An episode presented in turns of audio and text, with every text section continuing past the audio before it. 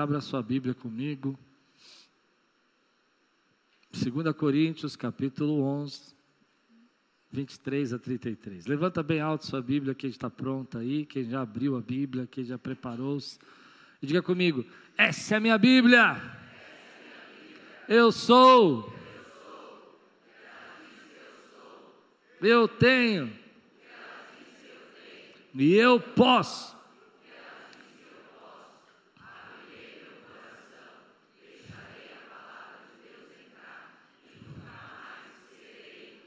Amém. Glória a Deus, glória a Deus. São eles servos de Cristo? Estou fora de mim para falar desta forma. Eu ainda mais, trabalhei muito mais, fui encarcerado mais vezes, fui açoitado mais severamente, exposto à morte repetidas vezes.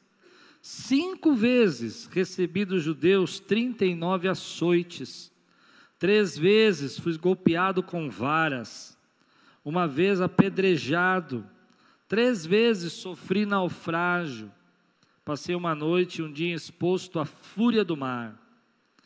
Estive continuamente viajando de uma parte a outra, enfrentei perigos nos rios, perigos de assaltantes, perigo dos meus compatriotas, perigo dos gentios, perigos na cidade, perigos no deserto, perigos no mar e perigo dos falsos irmãos. Trabalhei arduamente. Muitas vezes, muitas vezes fiquei sem dormir, passei fome, sede, muitas vezes fiquei em jejum, suportei frio e nudez. Além disso, enfrento diariamente uma pressão interior, a saber, a minha preocupação com todas as igrejas. Quem está fraco, que eu não me sinta fraco. Quem não se, que se escandaliza, que eu não me queime por dentro. Se devo orgulhar-me, que seja nas coisas que mostram a minha fraqueza. O Deus e Pai do Senhor Jesus, que é bendito para sempre, sabe que não estou mentindo. Em Damasco, o governador nomeado pelo rei Aretas mandou que se vigiasse a cidade para me prender. Mas de uma janela na muralha fui baixado numa cesta e escapei das mãos dele. Vamos orar? Senhor, fala conosco nessa manhã que venha a tua palavra ao nosso coração, que seja uma revelação muito maior do que informação, venha trazer clareza, venha trazer direção para as nossas vidas essa palavra, em nome de Jesus. Amém. Tema de hoje: chega de histórias vazias. Diz aí, ó, bem forte assim: chega de histórias vazias. Olha para quem está do teu lado assim, de uma única vez que eu vou pedir para você fazer isso, eu prometo, eu detesto isso também. Mas eu quero que você não esqueça. Diga para a pessoa que está do teu lado, para mim se for sua esposa ou seu marido, chega de história vazia. Não, mas como você fala sério, assim, chega de história vazia. Minha mãe falava assim, chega de história vazia. Amém. Glória a Deus. Às vezes eu penso que o maior inimigo hoje é viver uma vida distraída, girando em círculos. Eu não falo distraída só de redes sociais, isso a gente tem falado muito, né? As pessoas não têm mais foco. Mas é uma vida distraída, é, que eu falo é com pouco resultado e muito esforço. Você fazer um monte de coisa ao mesmo tempo e não fazer nada. Você se distrair com a quantidade de coisas que você acumula para você fazer, sem pensar se isso tem alguma coisa a ver com você com a sua essência, com quem você quer ser. E eu acho esse um dos maiores perigos de você fazer, fazer, fazer, fazer, fazer e nem sabe o que você está fazendo. Já viu?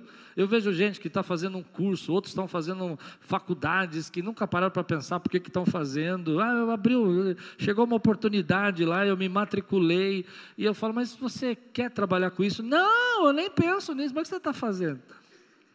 Eu não sei. E eu acho engraçado porque é uma angústia, né? De ficar correndo atrás de coisas que a gente lá no futuro a gente não sabe se vai poder se apoiar. Se a gente não está fazendo essas coisas só porque existe uma manada empurrando a gente, levando a gente numa direção que a gente se sente obrigado a fazer para agradar as pessoas, e que aquilo não tem nada a ver com a nossa essência, não tem nada a ver com o nosso valor, não tem nada a ver com a nossa paixão. Você só está fazendo porque a sociedade diz que você tem que fazer, porque as pessoas dizem que você tem que fazer.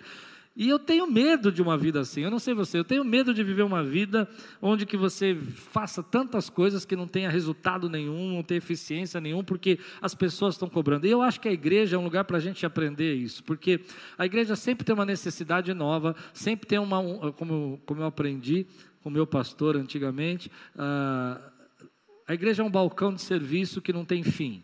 Né? Você está cuidando das crianças e as pessoas dizem, não, está cuidando das crianças, mas tem que cuidar dos bebês. Você está cuidando dos bebês? Não, pera, tem que cuidar dos que vão nascer. Aí você está cuidando dos que vão nascer. Tem que cuidar daqueles que ainda não pensaram se querem nascer. Era uma piada, mas tudo bem. E você vai ficando louco com isso, vai ficando doido com isso. E aí, um dos inimigos do nosso tempo é você viver distraído com uma série de coisas que não tem absolutamente nada a ver com a tua vida. E a verdade é que assim, na vida não tem como você ter uma vida indolor, você tem lutas, você tem batalhas, a vida faz parte disso. Mas eu acho que o pior jeito da gente viver e o jeito que não vale a pena de se viver é quando você vive uma vida que você se desgasta e sofre, apanha por uma coisa que você não quer. Por algo que você não gostaria de fazer. É como se você pusesse uma escada e fizesse um esforço para subir nessa escada, uma força tremenda para subir na escada, e quando você chega lá em cima, você descobre que você está no, no muro errado. Que você fez todo aquele exercício para não chegar a lugar nenhum. E eu tenho aprendido que é possível a gente fazer melhor, viver melhor, ter mais paz no nosso coração, fazendo menos. Uma das pessoas que tem me ensinado isso é o mentor. O mentor tem me ensinado. Os jovens da nossa geração, contradizendo a minha geração, eles ensinam que é possível fazer melhor, fazer com mais eficiência e às vezes fazer menos, mais focado, mais dedicado. Então, quando eu li esse texto de Paulo, a primeira coisa que veio no meu coração para responder essa angústia, esse, esse sentimento de que a gente está envolvido com tantas coisas, é a pergunta: qual é a sua causa? Responde para mim, qual é a sua causa hoje? Qual, o que, que você está engajado? Todo mundo aqui está engajado em alguma coisa e tem uma causa. Mesmo que você diga, eu não tenho causa nenhuma, a tua causa é não ter causa. Mas você tem causas, ou seja, você tem propósitos, você tem desejos. E numa jornada de autoconhecimento, quando a gente começa a buscar essa causa, a gente vai perceber a quantidade de coisas que a gente está envolvido que se tornou a nossa causa e que não tem valor nenhum para nós. Então vem uma sociedade e diz que a tua causa é ter segurança, e você trabalha a vida inteira para ter segurança, mas não existe segurança. Você pode tentar ter segurança, mas se não for Deus, a Bíblia diz que se o Senhor não nos guarda, em vão vigia o sentinela. Não é? A sua causa é ter situações financeiras tranquilas, você ter. Uma das causas que eu me percebi lendo o texto que veio no meu coração, é, é, que talvez uma das causas que a gente mais busque hoje é vencer a vulnerabilidade. Ou seja, estarmos em conforto, segurança, em controle da nossa vida. Essa é a causa que a gente vive. Conforto, segurança e ter o controle. Nada vai surgir, nada vai sair do nosso controle, nenhum problema vai chegar na nossa vida. O que eu percebo é que tem sempre alguém na internet que isso me deixa louco. e eu vou confessar para vocês que essa pregação foi os meus desvaneios, foi as minhas reflexões da semana. Eu acho que nem é uma pregação, é uma, uma reflexão. É que tem sempre alguém te arrastando para a causa dele. Outro dia eu estava vendo uma, uma mulher dizendo assim no, na internet: ah, se você não vai ao banheiro de tantas formas, de tantos jeitos, assista esse vídeo. Eu falei: eu não quero saber o que você vai explicar no vídeo. Mas ela está me arrastando para a causa dela. Você está com um grave problema. Não é assim que a gente está vivendo hoje? E a gente começa a assumir uma série de causas na nossa vida que não tem valor nenhum para nós, mas que a gente está sobrecarregado. Então, deixa eu definir para você o que eu chamo de causa. Causa é o sentido da vida, é aquilo que você está buscando nessa vida. O que, que você está buscando hoje? Você está aqui na igreja hoje. Eu sei, você é crente, você vai falar: Ah, eu estou buscando Jesus. Vou bater uma foto de vocês. Mas na verdade, às vezes nós estamos tão pressionados por coisas que nós estamos buscando, sem nunca parar para pensar se aquilo que estamos buscando é o que queremos para a nossa vida. Então hoje eu quero olhar para dentro. Eu quero fazer uma jornada com você e falar: escuta, o que, que você está buscando nessa vida? Por que, que você está tão ansioso? Por que, que você não está dormindo à noite? Por que, que você está tão distraído, fazendo um monte de coisa ao mesmo tempo? O que, que você está buscando? E aí vem a segunda pergunta que eu me fiz quando eu li o texto: no que, que você está engajado? Porque tem uma coisa que eu tenho aprendido quando eu vou conversar com casais, eu, isso sempre me ensina, eu acho que o André tem mais experiência que eu que isso, é que quando você vai falar com casais, eles falam assim: não, eu estou buscando a minha família. Aí você fala: uau, esse cara é de Deus, essa mulher é de Deus, que é a família. Aí você pergunta para ele: o que, que você está engajado? Ele não tem tempo para a família, ele não tem tempo para a esposa, porque o engajamento é o comprometimento, a causa é aquilo que estamos buscando. Quando a gente entende essas duas coisas da nossa vida, qual é a sua causa e qual é o engajamento, a gente vai percebendo que tem gente que tem uma causa que alguém jogou no teu colo e você acha que é sua e você agora você é defensor de determinado político, você é defensor de determinado partido ou de determinado movimento, porque alguém jogou isso no seu colo, mas você nunca pensou se essa é a sua causa. Amém? E por outro lado, você tem gente dizendo que a causa dele é Cristo, mas está engajado com tanta coisa que não consegue, está comprometido com tanta coisa que não consegue fazer o que Deus mandou ele fazer. Eu já estou terminando a minha introdução. Mas quando você olha para isso, você vai descobrir uma das coisas que tem mais me angustiado nesses dias e eu queria compartilhar com você. Você vai descobrir uma história vazia. Repete comigo: história vazia. O que eu quero chamar de história vazia? Uma vida vazia é um gente que fez um monte de coisa e nunca fez nada. Uma vida vazia é você, sabe quando você vai para o seu trabalho e você trabalha muito o dia inteiro, você se mata de trabalhar, mas você chega em casa com um buraco no coração, como se você não tivesse feito nada? Já sentiu isso alguma vez? Aquele vazio dentro da gente? Uma vida vazia é quando você começa a ter um monte de. É, uma, uma vida com uma história vazia é quando você começa a ter um monte de histórias paralelas. Então a pessoa tem uma história aqui, uma história ali, uma história cá. Imagina você assistindo um filme. Teu, tua vida é um filme. Tua vida é uma história. Amém? Imagina que nesse filme que você está assistindo, tem tantas coisas contrárias e tantos enredos paralelos que não dá para entender nada que você está fazendo. Você já assistiu algum filme assim? Eu me lembro de um filme que eu assisti há muitos anos atrás, que ele tinha tantas histórias que no final eu não entendi qual era a história. E cada um de nós estavam conversando e perguntou qual é a história desse filme. Cada um falou uma. Porque não tinha, mas foi um tédio assistir aquilo. Porque a vida vazia, uma história vazia, é um tédio. Porque você não está construindo aquilo que você sonhou. Você não está engajado naquilo que Deus colocou você para estar engajado. Por isso que eu comecei falando, chega de história vazia. Chega de histórias paralelas, eu quero viver aquilo que Deus tem para a minha vida. Chega de as pessoas ficarem me puxando e me jogando carga em cima de mim, peso em cima de você, e você fica fazendo um monte de coisa que você não queria fazer, e você não está fazendo aquilo que Deus mandou você fazer, porque a vida está passando rápido. Então eu vejo, por exemplo, quando às vezes a gente se reúne como igreja, como família, como povo, uma igreja também tem uma história, e nós estamos construindo uma história. Mas quando a igreja não consegue entender qual é a história do que nós estamos fazendo, cada um começa a puxar a sua história. Um acha que a sua causa é mostrar os seus talentos, outro acha que a sua causa é mostrar o quanto que ele pode fazer, o quanto que ele pode realizar. E a gente começa a se perder nessas histórias, porque essa não é a nossa causa. Então hoje eu quero falar com você, querido.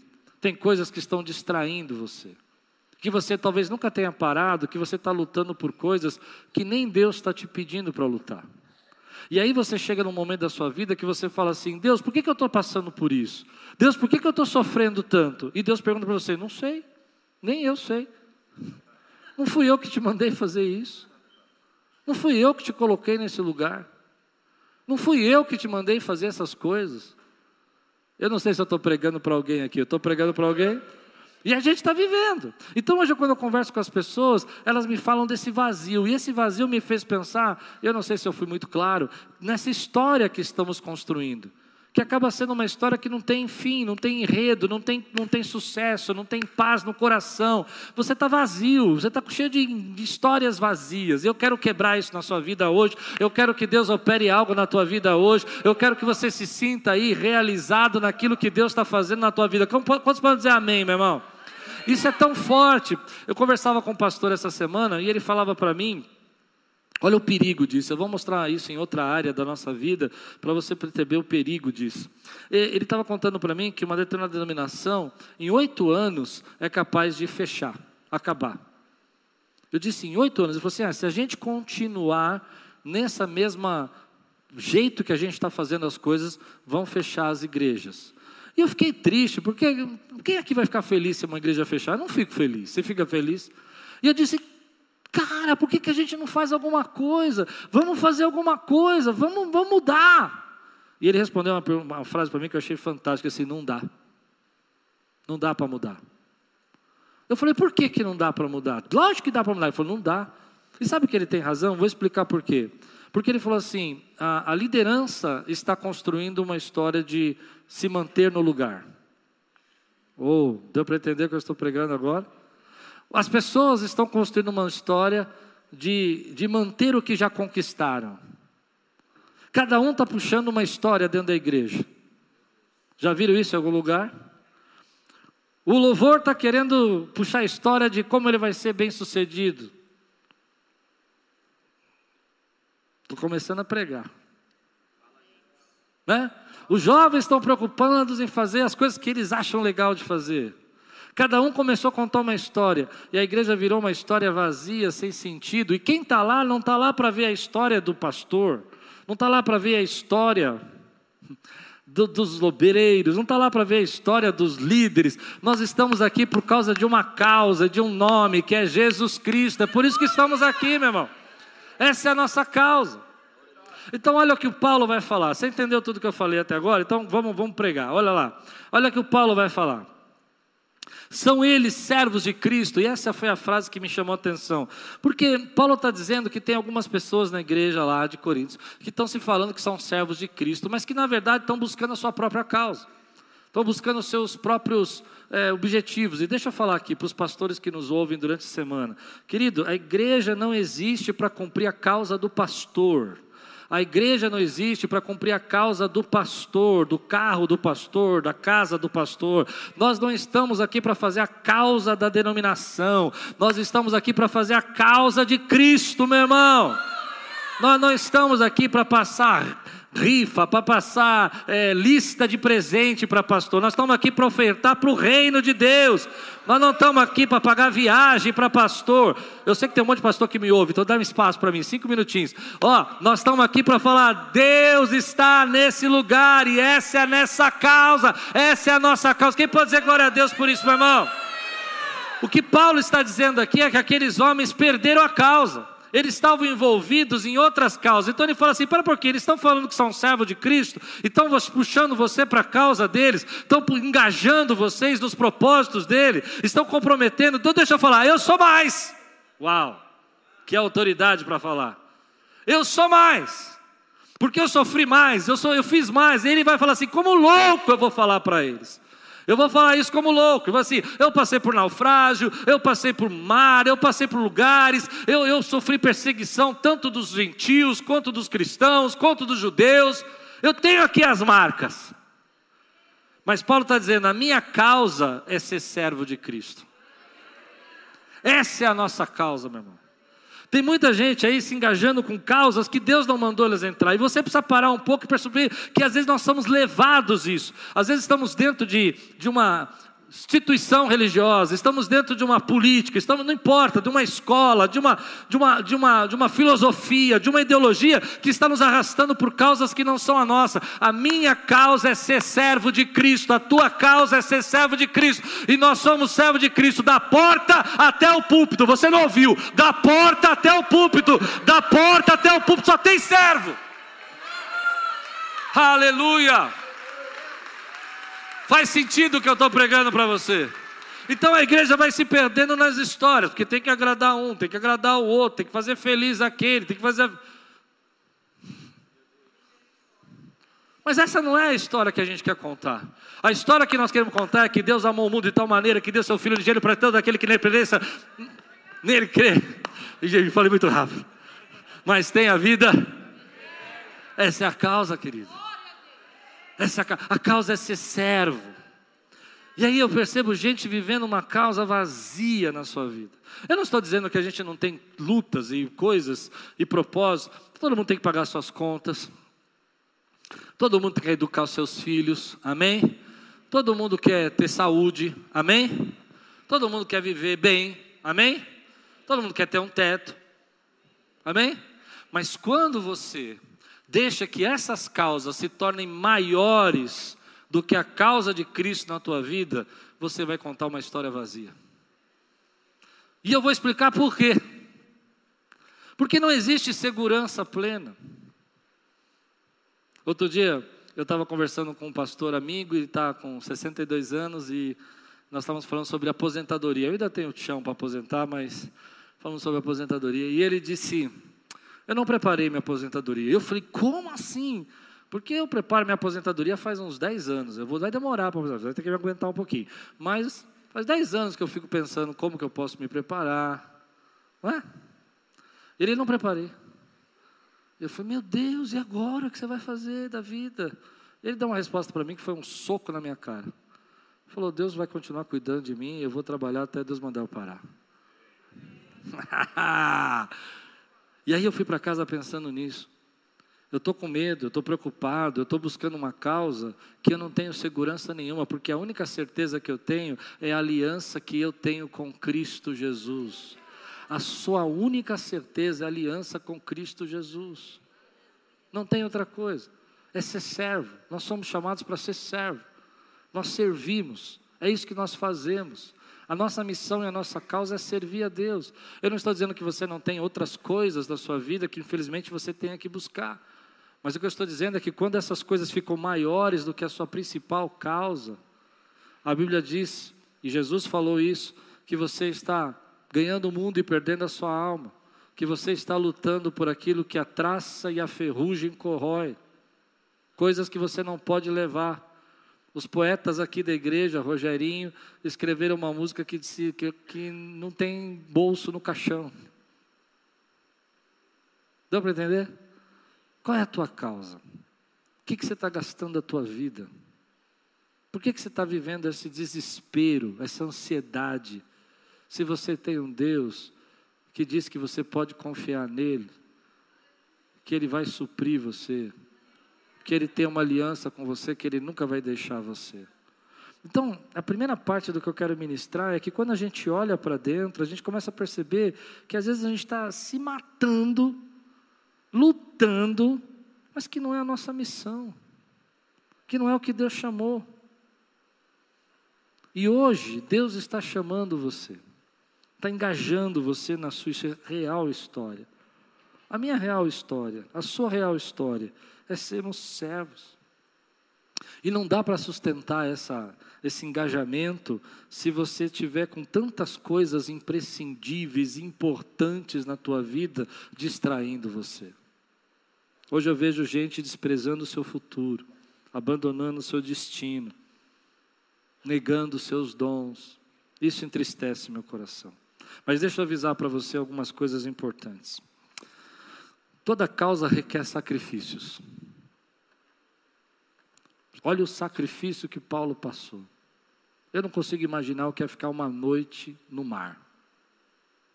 Toda causa requer que, que você tenha foco sobre ela. E você fazer um pouco aqui, um pouco ali, é a mesma coisa que não fazer nada. Deus não quer 50% seu, Deus não quer 60% seu, Deus não quer 70% seu, Deus quer você inteiro com Ele. Deus quer você todo com Ele. E sabe a palavra que Deus me deu é que a gente precisa sair dessa filosofia de cima do muro. O que é essa filosofia de cima do muro? É aquela segurança de eu vou morrer para Cristo, mas eu quero ser seguro.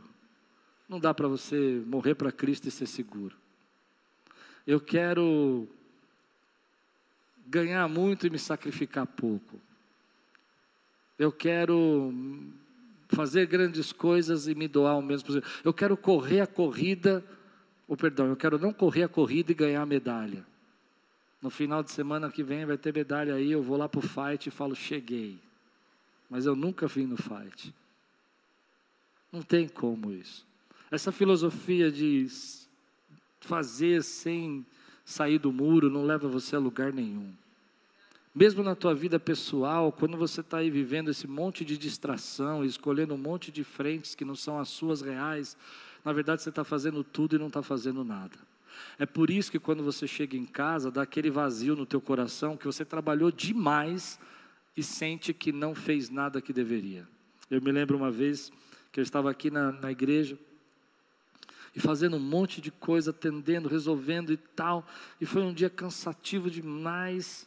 E quando eu cheguei em casa, um vazio dentro do meu coração, e eu falei para Deus: Deus, por que, que eu estou sentindo esse vazio? Eu trabalhei o dia inteiro para o teu reino. E Deus falou para mim: Você fez tanta coisa, mas não fez nada do que eu te pedi. Você atendeu tanta gente, você resolveu tantos problemas, mas não fez nada que eu te pedi. Essa é a história vazia. Deus nos livre de viver uma vida vazia. Deus nos livre. A segunda coisa que você precisa entender é que a causa tem seus perigos. Olha a vida de Paulo. Meu irmão, naufrágios aos saltos, perseguições, apedrejamento, chicotadas. E de uma certa forma, quem quer viver a sua causa tem que encarar os perigos. Você precisa enfrentar os medos que você tem. A Bíblia também diz, querido, que quem quer viver a causa vai enfrentar perseguidores. E ele fala, perseguidores de cristãos ali que perseguiam, o povo dele que perseguia os judeus, os gentios que perseguiam, gente da cidade, gente fora da cidade, perseguido. E se você quer viver o que Deus tem para fazer na tua vida, você precisa parar de ter medo de ser perseguido. Esse negócio de você falar, ah, eu não vou fazer o que Deus mandou eu fazer porque crente é chato, porque gente é chato, não cola mais. Depois de ler um texto desse, não cola mais. Ah, não vou fazer o que Deus está mandando porque pessoas são muito difíceis, não pega mais. Você não tomou nem chicotada ainda. Você está reclamando. Eu estou brincando com você. Mas acho que dá para entender o que eu quero dizer. A gente fica reclamando de coisas quando eu li esse texto, eu falei para Deus, Senhor, obrigado porque o Senhor conhece o meu lombo, né? Meu pai falava isso para mim, Deus sabe o lombo que você tem, sabe o quanto você aguenta.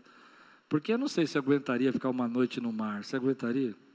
Eu não sei se aguentaria ficar em perigo na estrada. Eu fui uma vez para a Índia, já voltei morrendo de medo. Uma vez. É que você nunca viu como eles fazem a comida lá. Um dia eu vou levar você. É. É uma benção. Não tem mesa na Índia. É tudo feito no chão. É, não faz essa cara, que você está lá, você vai comer. É, no chão. Não é no chão? No chão, a panela está aqui, ó. É. Tem coisas, querido, que Deus deu graça de você não passar, mas a gente fica dando essas desculpas para Deus. A causa tem seus delays, concorda comigo? Tem os seus atrasos. Às vezes, eu, às vezes eu imagino e eu falo para Deus, como eu gostaria de estar vivendo outras coisas, mas os seus delays, teve seu tempo para Deus nos trazer até aqui, para Deus cumprir esse propósito. Se não tivesse a pandemia, talvez tivéssemos terminado dois anos antes. Teve seu delay, mas a gente está comprometido, está envolvido. Nós estamos engajados na causa de Cristo. Ninguém aqui está construindo a sua causa. Ninguém está construindo a minha causa. Ninguém está construindo a causa dos irmãos ou do ministério. Nós estamos envolvidos naquilo que Deus chamou a gente para fazer. Nós somos servos. E a causa que estamos envolvidos é restaurar pessoas. Como é bom como você vê. Quem tem Cristo no coração, não tem nada maior do que ver uma casa restaurada, de ver uma pessoa liberta. Não tem nada maior do que quando alguém chega para mim, agora mesmo me contar esse testemunho, coisa linda. Deus está libertando uma pessoa das drogas. Eu falo, uau! É isso que nós estamos fazendo. É por isso que nós nascemos. É por isso que nós vivemos. Oh, Deus nos abençoa financeiramente. Quem pode dizer amém? À noite eu vou pregar sobre isso. Vou explicar sobre a causa e as finanças. Deus nos abençoa com relacionamentos. Pode dizer amém por isso? Deus nos abençoa com saúde. Quem pode dizer amém por isso? Quantos creem nas bênçãos de Deus aqui? Mas escute o que eu vou dizer: essa não é a nossa causa, a nossa causa está nos pés de Jesus, vendo gente sendo transformada, vendo gente sendo curada, vendo gente sendo restaurada. Tem famílias aqui que foram restauradas, tem gente aqui que foi transformada, tem gente que foi liberto nesse lugar, meu irmão. Essa é a nossa causa, é isso que estamos fazendo. E aí eu começo, termino como eu comecei. É, o que, que você está engajado? Não há problema, você está engajado na sua beleza, tem que ser bonito mesmo. Gente feia é difícil, tem que ser bonito. Por isso naquilo só tem gente bonita. Só tem gente bonita. Mas não é isso que vai fazer você pleno, o que vai fazer você pleno é se Cristo transbordar na tua vida. É se Ele fazer. Então, é nossa, é nosso desejo, nosso coração é, é alinhar as pessoas com propósito, é fazer as pessoas crescerem, é ver a glória de Deus, é fazer discípulos. É isso que estamos fazendo. Não me venha distrair com a sua causa. Você quer ser famoso, você está no lugar errado. A gente quer servir. Oh, Deus tremendo! Quantos podem dizer glória a Deus por isso, meu irmão? Eu não estou engajado na causa de ninguém de ser celebridade. Eu, aliás, eu acredito que muitos vão se tornar celebridades. Escuta o que eu vou dizer. Muitas pessoas vão ser prósperas, vão, vão crescer. Mas essa não é a causa. A causa é ser servo. E quando você é servo, Deus vai derramar a glória dele, a bênção dele, Deus vai trazer a fama dele para a tua vida. Mas eu não estou engajado na tua fama, eu estou engajado que você seja servo, porque quanto mais você servir, mais a glória de Deus vai se manifestar, mais a presença de Deus vai se manifestar. E eu vou repetir o que eu falei, que você não pode esquecer: nós estamos comprometidos em servir da portaria ao templo, até o púlpito, só estamos aqui para servir. Ah, eu vou dizer, eu uso exemplos do louvor, mas não tem nada a ver com louvor, porque eu acho que o louvor é claro. Ah, eu às vezes vou em algumas igrejas e eu vejo que a pessoa está comprometida com o solo dela. Eu não estou comprometido com o seu solo. Eu estou comprometido que as pessoas adorem ao Senhor. Oh, aleluia! Quem consegue entender que eu estou pregando aqui, meu irmão? Aí eu vejo algumas igrejas as pessoas orando assim, mas não orando para que as pessoas sejam abençoadas, orando para que as pessoas saibam como eles conhecem os versículos bíblicos.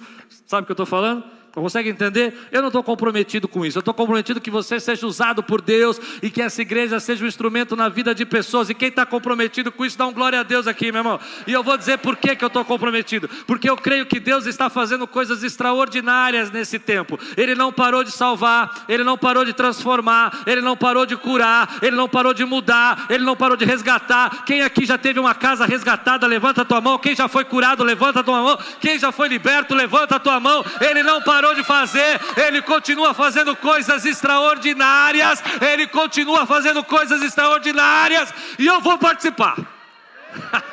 Você não entendeu o que eu falei? E eu vou participar. Quantos vão participar das coisas extraordinárias, meu irmão?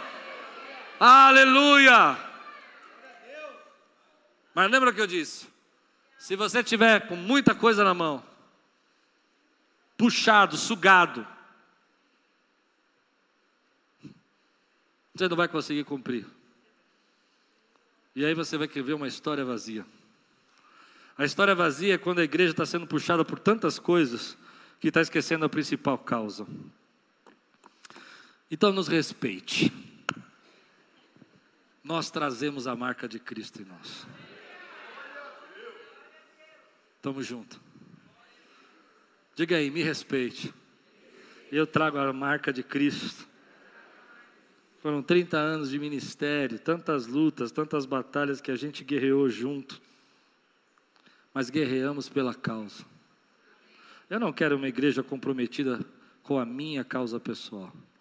Eu quero uma igreja comprometida com o reino, com a causa de Cristo. É bom ganhar presentes, pode me dar. Minha esposa fala que é por isso que eu não ganho presentes, porque eu falo essas coisas. Ela fala: você fala muito mal de dar presentes. Não é isso, irmão. É que eu me preocupo que a gente esteja juntos numa mesma causa. Deus sabe, Deus vê a tua luta, a tua batalha, teu sofrimento, as perseguições que você passou, os tombos que te deram, as pessoas da igreja que te traíram. Paulo fala sobre elas aqui no texto. Você leu comigo gente da tua família que te deserdou do dia que você disse que era cristão. Deus sabe. Ele sabe que a gente está enfrentando os gigantes. Mas eu creio que tem um exército aqui sendo levantado por Deus, que está apaixonado pela causa de Jesus, que acredita que esse é o jeito de viver, que acredita que a gente vai sim prosperar, e eu creio muito nisso, mas na minha biografia não vai ter escrito, acho que vai ser bem petulante que eu vou falar, pois você me julguem, carro do pastor Klaus era um carro lindo. Na minha biografia não vai estar escrito isso. Na minha biografia vai estar escrito assim: esse cara fez tudo, tudo que ele podia para salvar mais um. Porque eu creio que a gente está tirando gente do inferno. E esse inferno para mim tem duas dimensões. A gente está tirando gente do inferno futuro Amém? O inferno futuro, mas também está tirando gente do inferno presente. Porque quando a casa de alguém está destruída, quando a família está se espancando, quando os filhos não têm o que comer em casa, eles estão vivendo o inferno também presente. Porque os, o diabo veio para matar, roubar e destruir. Então, quando a gente está lá, nós estamos tirando o inferno presente e um inferno futuro. Essa é a nossa causa. E eu vou terminar assim. Você pode se engajar. Tem muita gente querendo o seu engajamento. Tem muita gente querendo a sua atenção. Mas imagina comigo o que, que Deus vai fazer aqui até o final do ano. Se você, e eu sei que vai algumas coisas que eu vou falar vão chocar você, vão mexer com você, mas pensa comigo se você se engajar aqui contribuindo. Uma coisinha, por exemplo, uma coisa que você deixar de fazer esse mês. Sei lá, um sapato que você compra, uma roupa que você compra, uma blusa, e você desce de oferta. Você imaginou o que a gente consegue fazer? Não é forte isso que eu estou dizendo? Você pode também se engajar servindo. Servindo não, não ao pastor, mas servindo a Jesus. Recebendo, ensinando, mostrando, cuidando, mas não com essa vaidade, sabe? Porque às vezes eu não sei se eu consegui fundo nisso. Às vezes eu vejo pessoas querendo fazer, servir, mas com a causa errada. Estão servindo para si mesmo. Você já viu isso ou não? olha como eu falo, olha como eu sou legal, olha como eu sou. Ninguém quer saber disso. A gente já está envolvido numa causa poderosa que chama Jesus Cristo, Rei dos Reis, Senhor dos Senhores. Me irrita às vezes quando eu vou numa igreja e eu percebo que a causa daquela pessoa, já viu isso ou não? Não é me ensinar o que Jesus quer que eu aprenda, mas é mostrar o quanto ela sabe. Ai, que que história vazia. Entende o que é uma história vazia? Não me história vazia não prende, é que nem filme sem enredo. Você fala, meu Deus, não entendi nada, que droga. Né? E você sai da igreja e fala, meu Deus, que coisa horrível, não entendi nada que esse cara falou. Porque ele queria mostrar que sabia de metafísica, que sabia de física, de química, e não falou nada que Jesus mandou falar.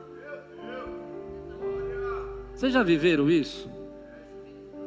Então você pode sim, você pode se engajar servindo. E por que, que você devia fazer isso? Porque essa é a causa que vale a pena, meu irmão.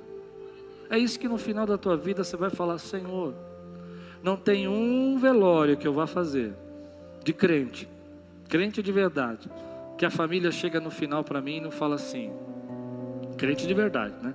Fala assim para mim: Ah, meu pai conseguiu muita coisa, meu pai teve. Nunca vi isso. Não tem um velório que não escuto isso. Minha mãe era dedicada. Minha mãe era uma mulher de oração. Não é assim que a gente fala dos nossos pais? Meu pai foi rico, depois acabou pobre. então acho que eu tenho as duas dimensões. Mas uma coisa eu vou aprender para você. Eu aprendi isso com meu pai. Eu não lembro do meu pai. Ele tinha uns carros bonitos, sabe? Mas eu não me importo com os carros. Ele, e nada contra, a gente tem que ter mesmo. E meu pai tinha uns carros bonitos, entende o que eu estou dizendo? Não estou falando mal, não, estou falando bem. Mas o que eu me lembro do meu pai é como ele gostava de me ensinar a Bíblia. Uma teologia ruim, irmão. O homem misturava TJ com um monte de coisa, com e, mas era um cara que queria ensinar a Bíblia. Eu me lembro do meu irmão falando assim para mim: cuidado com a teologia do papai. A gente pode se engajar orando. Sabe, imagina o que vai acontecer se você gastar cinco minutos essa semana orando por essa igreja. Quantos foram abençoados aqui depois que chegaram na Aquiles? Deixa eu ver. Depois que chegaram aqui, levante a mão, quero ver. Os que foram abençoados depois de chegar. Vou falar com vocês. Você crê que Deus pode abençoar outras pessoas? Você crê que Deus pode abençoar como abençoa você? O que, que Deus não vai fazer se a gente orar 5, 10 minutos essa semana? Para que Deus possa trazer, transformar pessoas. Não é tremendo? Você foi abençoado aqui? Tá. Eu creio que Deus tem outras pessoas para abençoar. Você pode se engajar abrindo o seu coração. Tem gente, como eu falei, está tão distraído que não consegue mais abrir o coração. Jesus está fazendo o convite quando ele fala das, da parábola do banquete. Lembram dessa parábola? E ele faz o convite, um está distraído com arado, outro está distraído com casamento, com as coisas. E nós estamos vivendo esse tempo. Imagina o que vai acontecer se você se engajar abrindo a sua casa uma vez esse semestre e chamando a tua parentada toda, e falando assim: Eu quero dar o meu testemunho. Eu não quero fazer a cabeça de vocês, eu só quero dar meu testemunho. Um dia eu conheci um amigo, e o nome dele é Jesus.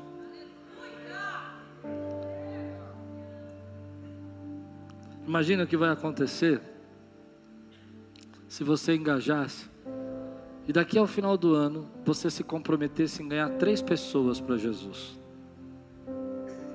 Deixar um pouco de lado a sua causa e assumir a causa de Jesus. Entende o que eu estou pregando? E três pessoas vão falar, você vai falar de Jesus só para três pessoas, em seis meses. Você tem seis meses para orar, pedir para Deus preparar. Essa pessoa vai parar na sua frente, no ônibus, vai parar na sua frente no seu trabalho. Eu não sei de onde ela vai vir, mas na hora que ela vier, você vai sentir aquele negócio dentro de você porque você assumiu um compromisso, porque você está engajado. Você entende o que eu estou dizendo? Deus está chamando a gente para transformar o mundo. E às vezes a gente não vai conseguir transformar o mundo inteiro. Mas a gente pode transformar nosso bairro, nossa casa, nossa família. Você crê nisso? Deus está chamando a gente para influenciar. Você é sal da terra e luz desse mundo. Não se perca nas causas que o diabo quer oferecer para você.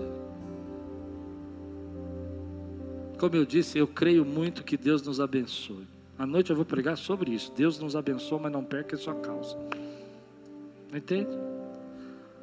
Mas eu entendo, querido, que Deus hoje está chamando um povo. E às vezes as pessoas estão aqui e elas não estão entendendo que qual é o propósito dessa igreja? Por que, que ela existe? Eu vou dizer para quê? Para servir a Jesus. Nós existimos para fazer discípulos.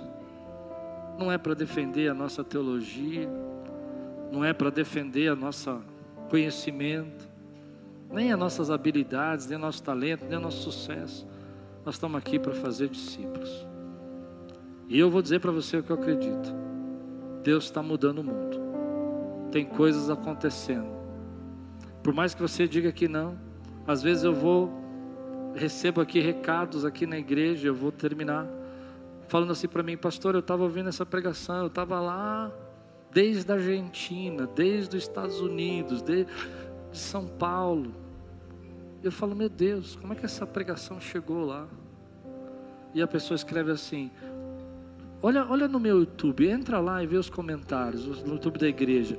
Tem vários escritos assim essas palavras estão mudando a minha vida. Se eu estou mudando a vida, você já viu? Estou mudando a vida, eu estou mudando o mundo. Quantos estão prontos para se engajar aqui? Fica de pé no teu lugar, quero orar com você. Chega de história vazia. Levanta tua mão, diga aí, chega de história vazia. Chega de ficar correndo atrás do vento. Chega de ficar trabalhando e não tendo resultado. Chega de estar fazendo coisas só para que os outros vejam o que você fez. Chegou a hora de você fazer tudo que Deus colocou no seu coração. Dentro de você tem um profeta, dentro de você tem um intercessor, dentro de você tem um pastor, dentro de você tem um mestre, dentro de você tem um evangelista, dentro de você tem aí um irmão de libertação, de, de liderança. Deus chamou você para fazer isso. Antes da gente orar, eu quero que você feche os olhos. E nós vamos fazer uma viagem de três minutos para dentro do seu coração. Não vai demorar nem três minutos. Tem coragem de olhar para dentro? Dois minutos. Me dá dois minutos para entrar dentro do seu coração. E nesses dois minutos eu vou perguntar, com todo amor, sincera e verdadeiramente, qual é a tua causa? Pelo que, que você está lutando tanto? Quais são os medos que você tem? O que, que você está tão comprometido que está tirando o teu sono, está tirando a tua paz? E está esquecendo a tua aliança. A aliança que você tem com Deus, com a sua família. Eu sei que é uma viagem que a gente não gosta de fazer, olhar para dentro é uma viagem perigosa, a gente fica com medo.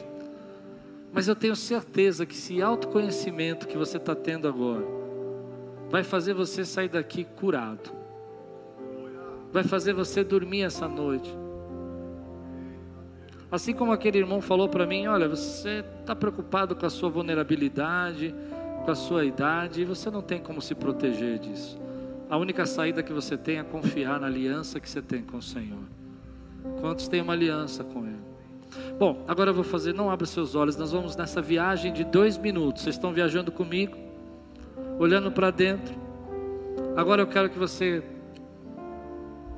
perceba que se essa causa, esse engajamento não é o que agrada, não é o que você. Ele está escrevendo uma história, como eu falei, vazia, sem sentido, sem enredo. Não é a tua história, não é o que você queria construir na tua vida, não é o que você queria viver, não é a música que você queria estar cantando, não é, não é nada disso. E se você está vivendo agora isso, se você está disposto a sacrificar essa causa, colocar no altar, colocar na presença do Senhor, levanta a tua mão, eu quero orar com você. Se essa não é, querida, e você está disposto a sacrificar, talvez a sua causa seja o controle, seja a proteção, seja a segurança, seja a sua própria felicidade. E quanto mais você busca isso, mais fracasso você tem acumulado. Levanta a tua mão, eu quero ver com quem eu estou orando agora. Quem está sacrificando causas aqui, levanta a mão. Esse é o símbolo, esse é o, é o apelo que eu faço para você. Não saia daqui com a mesma causa, com a mesma vida, com os mesmos pensamentos, com as mesmas angústias, com a mesma ansiedade. Deus tem algo maior para você, Deus tem mais para a tua vida, Deus tem mais para você. Levanta a tua mão bem alta e diga assim comigo: Senhor, nessa manhã eu estou sacrificando toda essa angústia, todo esse vazio, toda essa ansiedade eu estou colocando no altar para receber a verdadeira, absoluta vontade do Pai na minha vida, em nome de Jesus. Dá um glória a Deus aqui, dá um, um brado nessa igreja aqui. Aleluia! Olá, meu amigo, meu irmão, é, fico feliz de você ter assistido essa pregação. É uma bênção ter você no nosso canal. Queria lembrar você para participar e receber mais mensagens como essa, a fim de que o Google possa entregar para você as nossas mensagens. É só você se inscrever no nosso canal e ativar o sininho. Isso vai mostrar para ele que, para o Google, que é relevante a mensagem e vai nos ajudar a fazer o nosso canal crescer. Se você puder fazer isso por nós, nós agradecemos muito. Deus abençoe sua vida e espero muito que essa mensagem tenha falado com você.